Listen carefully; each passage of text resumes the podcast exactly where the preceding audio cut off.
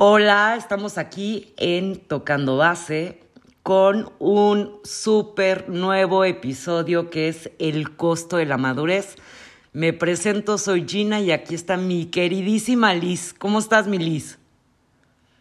Hola, ¿qué tal a todos? Encantadas de, de tener este tema tan interesante de cuánto nos cuesta llegar a una madurez emocional, que no tiene que ver con el tema de edad, no tiene que ver con el tema físico, no tiene que ver con... Nada, ni con, género. O sea, no, ni con género, no es cierto que siempre las mujeres son más maduras, yo creo que no, creo que no, eso no determina nada, sino, sino creo que parte el, el, el poder madurar emocionalmente, parte de ya agarrar la onda de qué estás haciendo con tu vida, cuáles son las decisiones que estás tomando y de cuántas de ellas eres responsable conscientemente, independientemente del costo que, implique vivir esas decisiones en muchos temas diferentes, ¿no? Totalmente, Liz. Fíjate que, bueno, como las personas que nos escuchan, Liz y yo siempre proponemos un tema desde antes, ¿no? Y estábamos, yo llevaba toda la semana masticando este tema del costo de la madurez. Y se me vinieron varias preguntas, Liz, que aquí yo creo que sería bueno plantearlas. Que es, tú acabas de decir una, ¿no? Una pregunta que, o algo que siempre nos decimos que es, las mujeres somos más maduras que los hombres, ¿no? En efecto, eso no es cierto. Y tan me queda claro que si tú googleas lo que es la madurez emocional, te va a venir como un choro de, y tienes que hacer esto, inciso A, B, C, D. Y la verdad es que era algo que quería proponer aquí en el podcast Liz, o sea, honestamente, es que no hay una madurez de que yo te puedo decir, es que yo soy igual que Liz y ya tenemos la misma madurez. No, a ver, la madurez es muy individual. No es, no es un proceso de, entonces tienes que hacer este caminito y entonces tienes que irte de tu casa y entonces trabajar. No, eso no significa ser maduro, que ahorita vamos a platicar de todo esto. La madurez es un tema súper personal depende de tus experiencias de vida, que bien lo dijiste, Liz.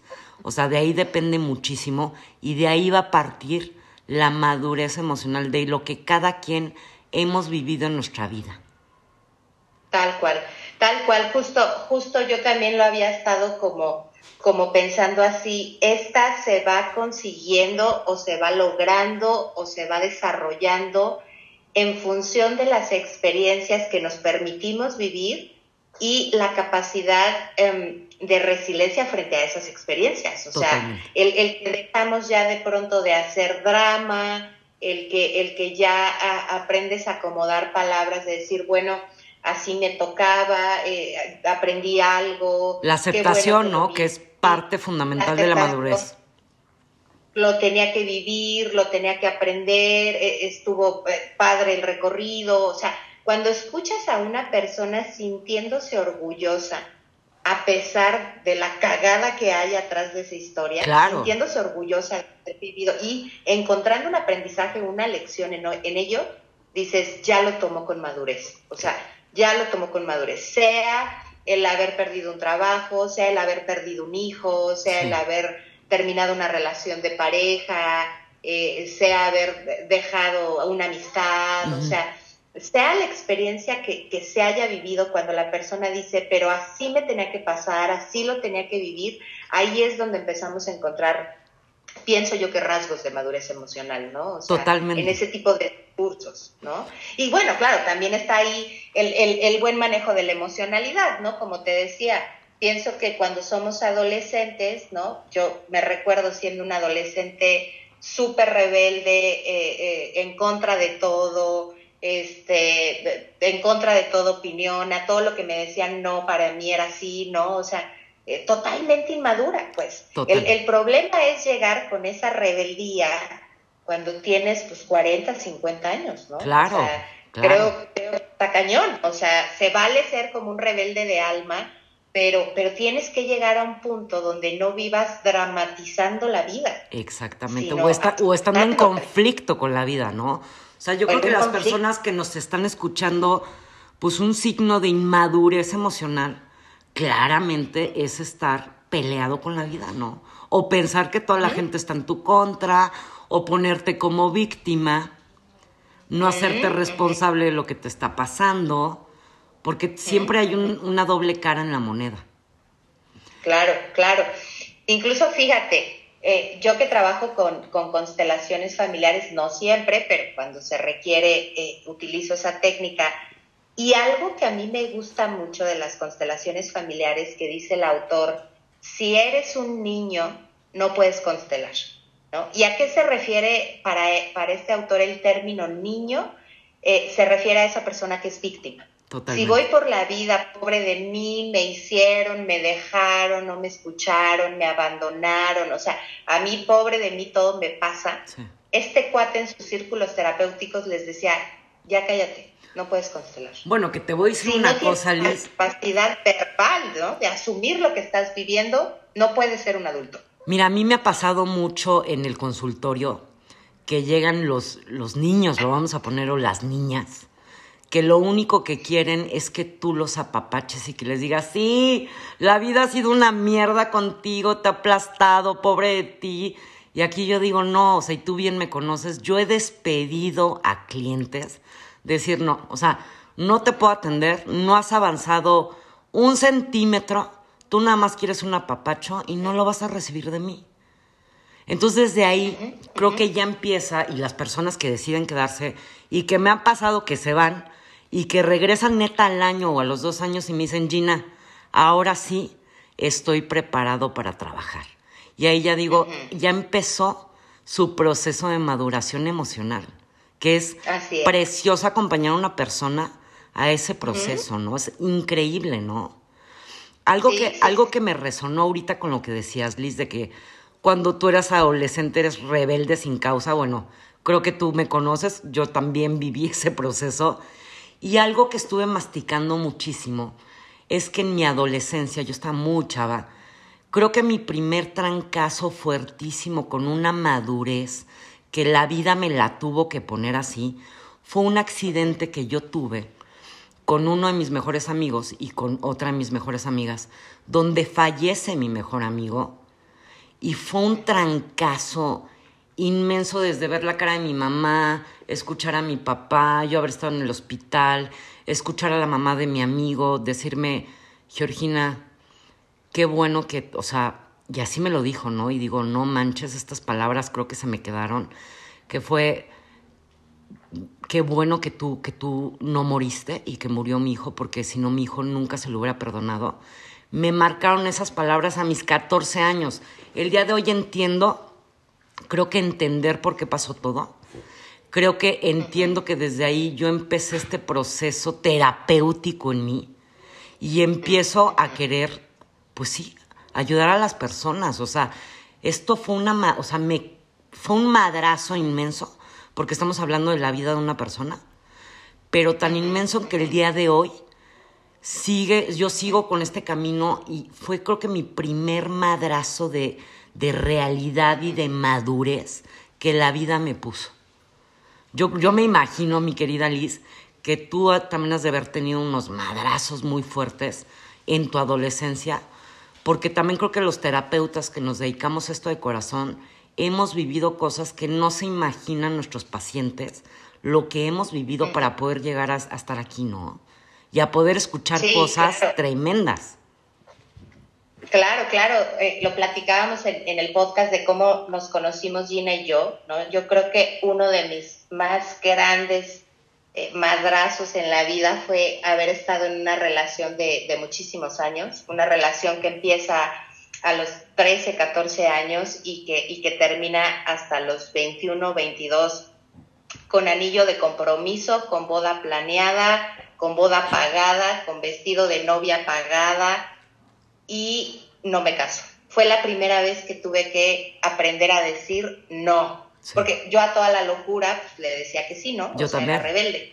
Entonces, sí, sí, sí, sí, sí, sí, sí. Y de repente me encuentro en una encrucijada con este cuate donde me cae el 20 eh, que no, que yo no me podía casar con él porque él consumía drogas, consumía alcohol y mi vida se iba a convertir en un infierno. Y no sabes cuánto me agradezco hoy haber podido decir, no yendo en contra de la familia, la boda pagada, eh, eh, pues las expectativas, todo lo que había a mi alrededor, lana gastada.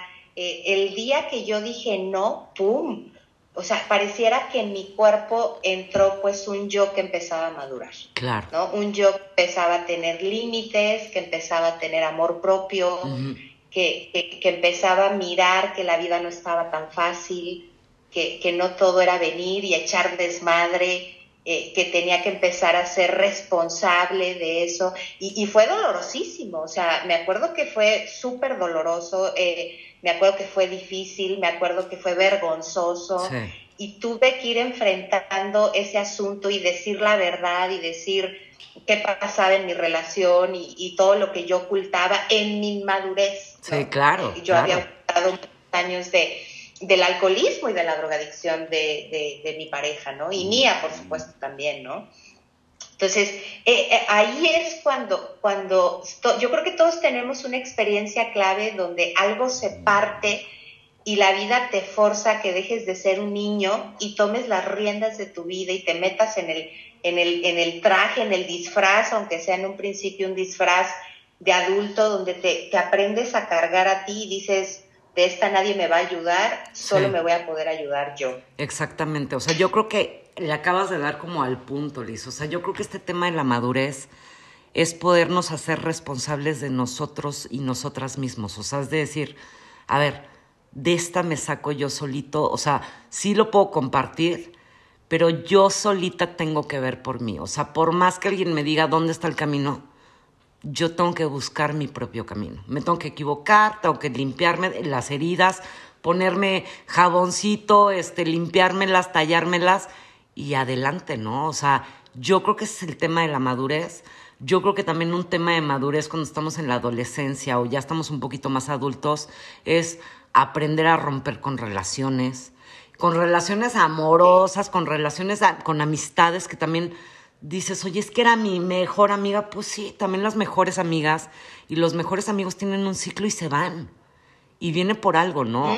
Y empiezas a quitarte ese velo de decir, de poder ver las imperfecciones de la vida, porque la vida es imperfecta, y poder decir, madres, la vida no es como me la pintaban, o como yo me la pinté, ¿no? Porque es como yo me la pinté, ¿no? Como yo quise creer, o como yo la vi en mi familia, o con todos estos tabús y el día de hoy es decir, no, o sea, la vida, pues mi vida es así, con, sí hay gente que se enferma, hay gente que muere, hay pérdidas económicas. Me acuerdo perfecto cuando tomé el curso de, bueno, el, taller de constelaciones contigo, Liz, que cómo me tuve que presentar desde poder decir, en mi familia hay rateros.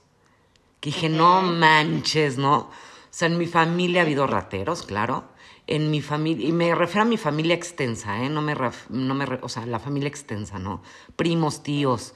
En mi familia ha habido este, abusos, abusos de confianza, ha habido alcoholismo, ha habido adicciones.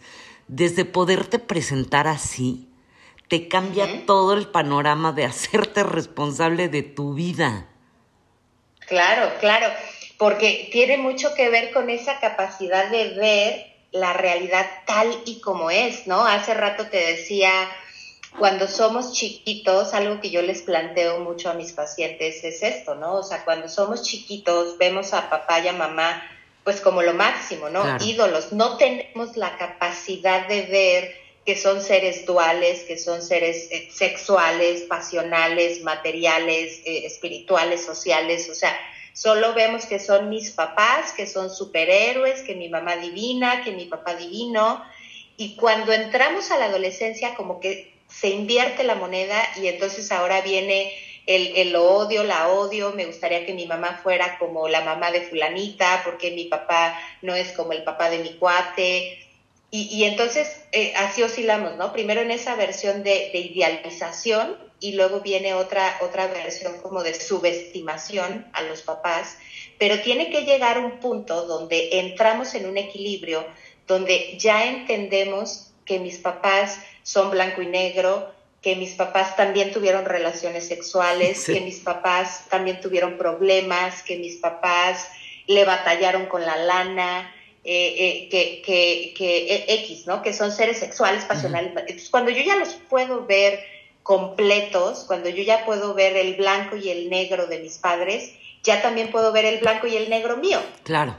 Y ahí empieza un proceso de madurez padrísimo. Ahí es cuando me entero que la vida es tal y como es. Ahí es cuando me entero que la vida duele, que, tiene sus recompensas, que tiene sus alegrías, que tiene eh, sus motivos, sus sueños, pero que también es dolorosísimo, que también hay fracturas, que hay pérdidas, que eh, hay caminos de mucho bache, que hay tristezas profundísimas. Y cuando aprendemos a ver el, todo por completo, ¿no? Dice la, la, teoría de los fenómenos, la teoría fenomenológica, cuando aprendemos a ver el todo por completo, integramos la vida tal cual es. Así me tenía que pasar. Exactamente. Por ahí creo que en otro momento planteábamos otro tema que luego hablamos, ¿no? Pero solo lo voy a mencionar, ¿no? El, el cómo estamos en la experiencia perfecta que teníamos que estar. O sea, eh, cuando yo veo la vida tal cual es, me doy cuenta que estoy viviendo la perfección que yo tenía que vivir para aprender tal o cual cosa. Porque si no, nunca iba a madurar. Totalmente. O sea, nunca iba a madurar, ¿no? La gente que no pasa por el camino de las adicciones nunca iba a madurar. Nunca. ¿no? Todos los recuperados de, de adicciones, creo, o en procesos de recuperación, han entendido que tenían que conocer ese infierno para poderse habitar en el cielo. Y viceversa, quien viene de mundos de caramelo y mundos de fantasía y muchísimo amor, creo que también se termina dando cuenta que, ese mundo de caramelo un día lo llevó al infierno. Totalmente. O sea... Para, completarse, ¿no? Claro, totalmente, Liz. O sea, yo creo que, y lo estamos platicando hace rato, ¿no? Este, el costo de la madurez sí es grande para quienes lo deciden tomar, porque el costo de la madurez emocional no es, no es un caminito fácil. O sea, yo creo que también tenemos que entender que es un camino que sí es costoso, pero en poderte observar desde otras experiencias que has tenido, como tú decías desde un inicio, y poderlas tomar en algo positivo. O sea, yo, yo tengo mucho en mi consultorio que ven muchas personas con un tema de papá o mamá, pero ya con un ya personas de 40, 50, 30, que entonces empezamos a trabajar lo de papá y mamá, que es decir, a ver, vamos a trabajar esos huecos de niño para que tú el día de hoy como adulto tú puedas llenar esos huecos, no que los llenen tu mamá o tu papá, eso ya eso ya no existe y tienes que aceptar, como tú decías, Liz, los, los padres que nos tocaron. O sea, al final los papás que nos tocaron, si yo no hubiera tenido, y hablo de milis, si yo no hubiera tenido a los papás que tengo el día de hoy, yo no sería psicóloga. O sea, yo gracias a ellos encontré mi pasión en la vida y estoy verdaderamente agradecida con todo lo que he vivido, bueno y malo, porque he vivido cosas muy ojetes, pero al final las tomo como algo positivo. Claro, no en su momento las puedo ver como algo positivo, en su momento así en chinga, no pero me queda claro que después de un proceso, sí lo puedo ver como algo positivo y decir, puta, honro a mi mamá y a mi papá porque sin ellos y los hermanos que tengo, porque sin ellos no estaría en donde estoy, desde el plano profesional, en mis relaciones amorosas, en el trabajo, o sea, creo que la madurez emocional engloba todo, Liz, todo. Todo, todo, todo, todo.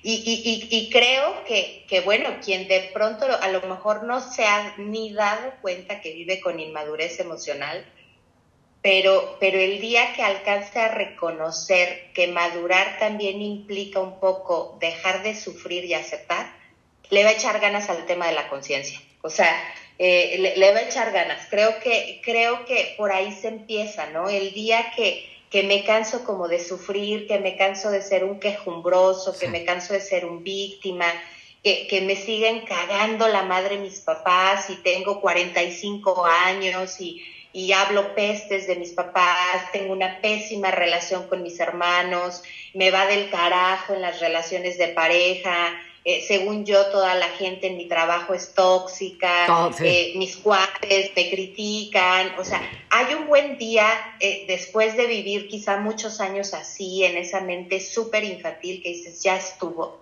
y empieza el proceso de conciencia y, y, viene un camino hermoso, ¿no? Entrar a esa parte adulta, porque también creo que irte de esta vida siendo un niño eternamente, emocionalmente hablando, de estar cañón. Bueno, que, que ahorita también lo estábamos platicando antes del podcast, ¿cuántas personas sí se han ido, Liz? O siguen en esta vida y van a seguir con esta inmadurez emocional. O sea, sí hay personas que creo que tú y yo lo hemos platicado, que yo les digo los chabelos o las chabelas, que de plano, ¿no? O sea, de plano están estancados ahí y ahí se van a quedar, ¿eh? O sea, sí hay personas que eligen, porque es una elección, ya quedarse con su chabelés, o sea, del momento de decir, yo no me muevo del lugar y no me hago responsable de nada. Y me la paso, como tú dices, quejándome de todo y echándole culpas a todo el mundo. Porque, porque podríamos decir que es lo más fácil y yo siempre les digo a mis pacientes, es que no es lo más fácil, es lo más difícil, quedarte en ese papel es complicadísimo. Es, es vivir eh, una vida como con muy poca variedad, ¿no? Alguna vez escuché en, en, un grupo de comedores compulsivos donde participaba una prima mía eh, eh, que transcurrió un camino súper interesante en la bulimia y escuchaba a una chava en la tribuna decir, yo estoy súper agradecida con mi enfermedad de trastorno alimenticio porque me ha permitido tener dos vidas en una misma vida. Wow. O sea, dos vidas en una misma vida. Y yo dije, wow, claro. Decía, la vida infantil y la vida del adulto responsable que lucha para permanecer vivo y feliz. Y yo dije, güey. Wow. Porque hay gente luchando para permanecer vivo. Sí. Pero feliz. o al menos, digo, la felicidad es muy sublime, ¿no? Pero eh, al menos estable, al menos días gozosos, al menos... Pero yo creo que tú eh, acabas de tocar este tema, este tema, Alice, la felicidad, como tú dices, son días, pero la felicidad es igual a la madurez. Así es, así es. O sea, yo creo que con esto yo me quedaría, que es la felicidad, tu felicidad y los momentos de felicidad que tú puedas contar son es tu madurez, va a ser tu nivel de madurez ante la vida. Así es, así es. Sí, cuando ya nos enfrentamos a, vivir una vida con placer, con aceptación, con integración, podemos empezar a reconocer estos síntomas de madurez. Totalmente, Liz. Liz, ¿qué te parece que en el próximo podcast, a ver qué se nos ocurre, ya iremos ahorita planteando, tenemos varias opciones pero que nos veamos el próximo domingo para lanzar un nuevo podcast. Claro que sí, nos vemos, escúchanos, síguenos en Spotify, tocando base. Un abrazo, feliz domingo a todos. Igualmente, bye.